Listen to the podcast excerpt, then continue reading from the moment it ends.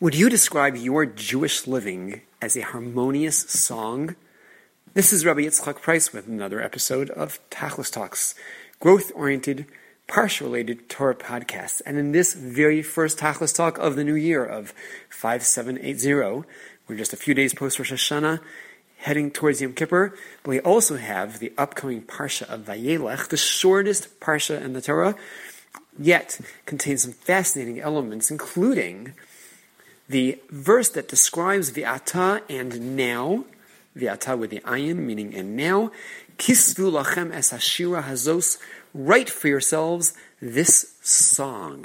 And the mitzvah of writing the Torah is described as the mitzvah of writing this song.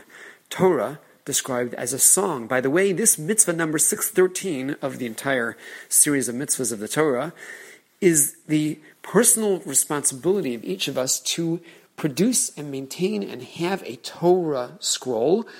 And for most of us who can't learn our Torah from a Torah scroll, it is the mitzvah, according to many authorities, to purchase Jewish texts, to find those sources that we can utilize for the study of Torah. Arguably, might include the mitzvah to be subscribing to great Torah apps that will facilitate our study of Torah. The mitzvah to write the Torah as a shira, as a song, has a fascinating application or impact on another story. Fast forwarding into our presence in the land of Israel, remembering that in our parsha we are not yet in the land, we are still on the western side of the Jordan River, but when we get into the book of Joshua, Yehoshua, Joshua is encamped, getting ready for battle. And an angel of God, a malach, appears before him with charbo shalufa, with a outstretched sword. Hmm, doesn't look too fun and friendly. And when Yehoshua asks, what is the message? What is the fact over which we're being challenged, over which there seems to be some type of a heavenly prosecution? The angel tells him, Ata vasi. I've come now, hinting to our word ata in our parsha, the and now write for yourselves this Torah as a song. And the angel is telling Yehoshua, as interpreted by the Gemara, I have come because of the fact that you and the camp of Israel are not immersed in Torah study. The choice of this, the ata, the signal to the deficiency in, in Yehoshua's part in not being immersed in Torah study, tied to our verse of Torah as a song, is something which is seen as very significant in the eyes of the various commentaries. They they point to the fact the angel didn't draw attention to the verses in the Torah that deal with the technical obligation of Torah study. He focused on the song element of Torah. Why so? Well, as far as the technical obligation, right now maybe they had no ob- no obligations, since they were involved in an important endeavor, the preparing for a battle to conquer the cities of the land of Israel. That's a mitzvah in itself. And as such, they might have been off the hook from the technical obligation of the mitzvah of Torah study. But if you measure things by technical obligation, just a checklist, okay, I do if I have to, and if I don't, I don't, that itself indicates you are not perceiving Torah as a song. If you're simply perceiving it as a thou shalt, something I must do, then I do it when I must, don't when I'm not obligated, that ultimately indicates I'm viewing it as something far less beautiful, far less melodious, less harmonious than a song. A song sings to me, and I want to be involved in that song even if I'm not obligated.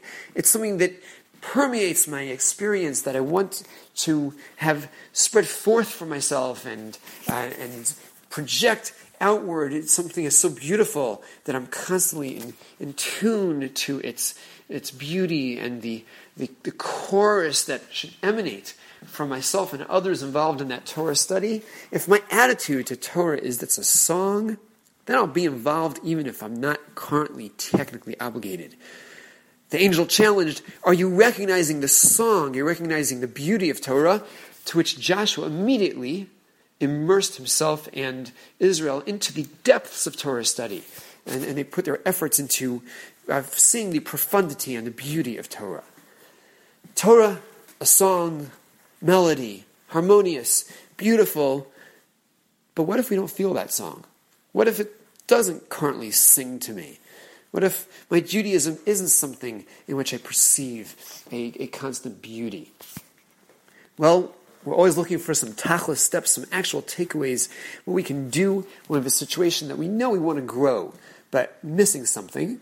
And when we're in a week between Rosh Hashanah and Yom Kippur, we are desperate for those tools with which to, to grow. So some suggestions that might help us be able to have the song relationship with Torah rather than just kind of a, a dry technical obligation. Number one, let's do what Yehoshua did, what Joshua did. To connect with Torah, it doesn't simply say they started studying, but they went into the depths. They delved into the profundity of Torah. We'll certainly be more likely to be able to perceive and detect the inner beauty of Torah if we put our energy into the Torah study.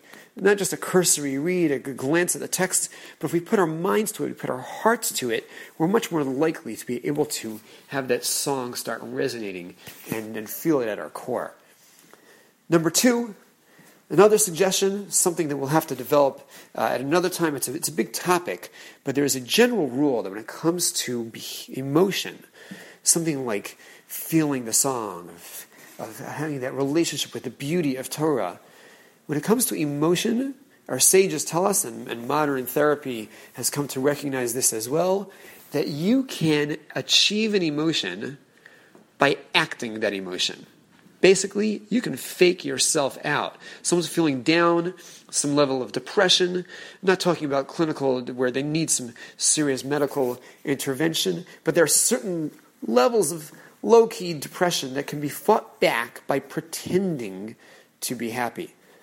By putting in that smile, forcing the smile onto the face, can trigger the effects on the brain that will have the person feel more upbeat. And in this context, if I don't currently feel that song, well, pretend that we do, and we will.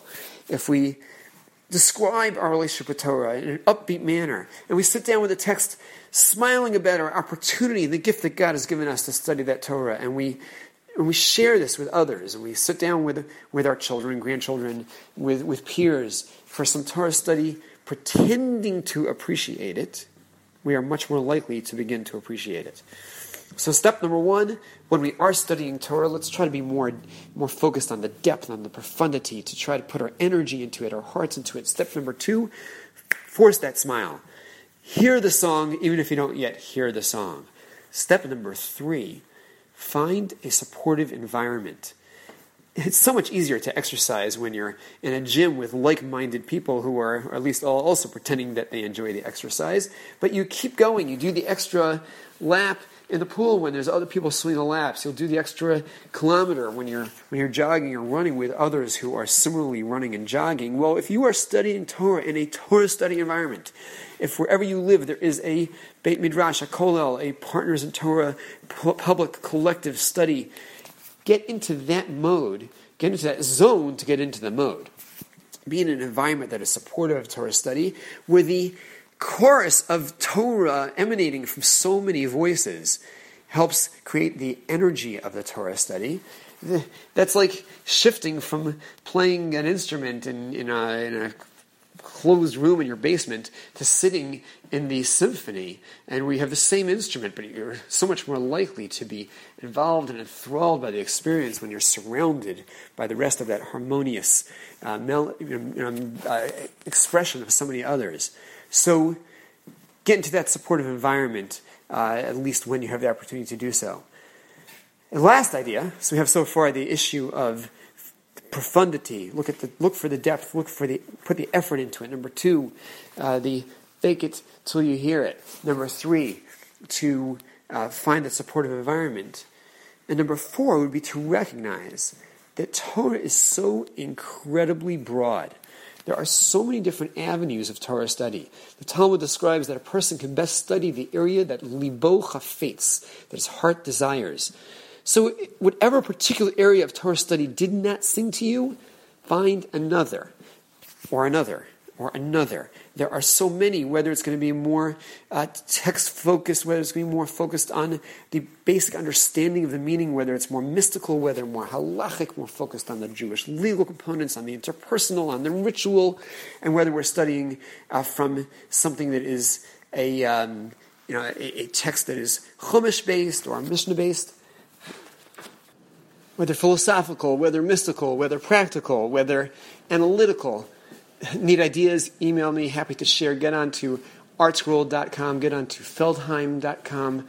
Uh, there are so many great, great books, so many great, great Torah apps. Torah is very broad.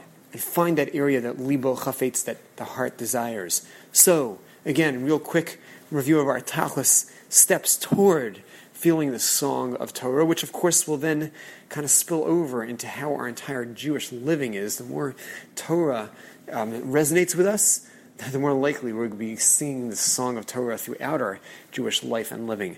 So, our key steps again are, number one, recognize that there's a lot of profundity and depth to Torah and put the heart and the mind to it rather than a casual reading. Find the supportive environment where Torah study is the norm, and it's happening, and it's around us, and it sings uh, in, a, in a broad chorus uh, all throughout that environment. Number three was the, I think I got the uh, sequence over here wrong, but number three, which was my number two before, was the fake it, put on the smile, pretend you're appreciating it, and generate an internal sense of appreciation. And Torah is super broad. Find another area of Torah, expand your Torah horizons, and find the part of Torah that sings to you. If we can hear this song, we'll be able to sing the song. If we sing the song, our Jewish life and living will be so enhanced, so much more uh, personally vibrant and harmonious, and so much more likely to inspire and motivate others as well. And in so doing, we will be much more likely to be able to grow in our Torah, in our Jewish living, in our love of Torah and love of Jewish living, and so much more likely to be successful at reaching our Tachlis.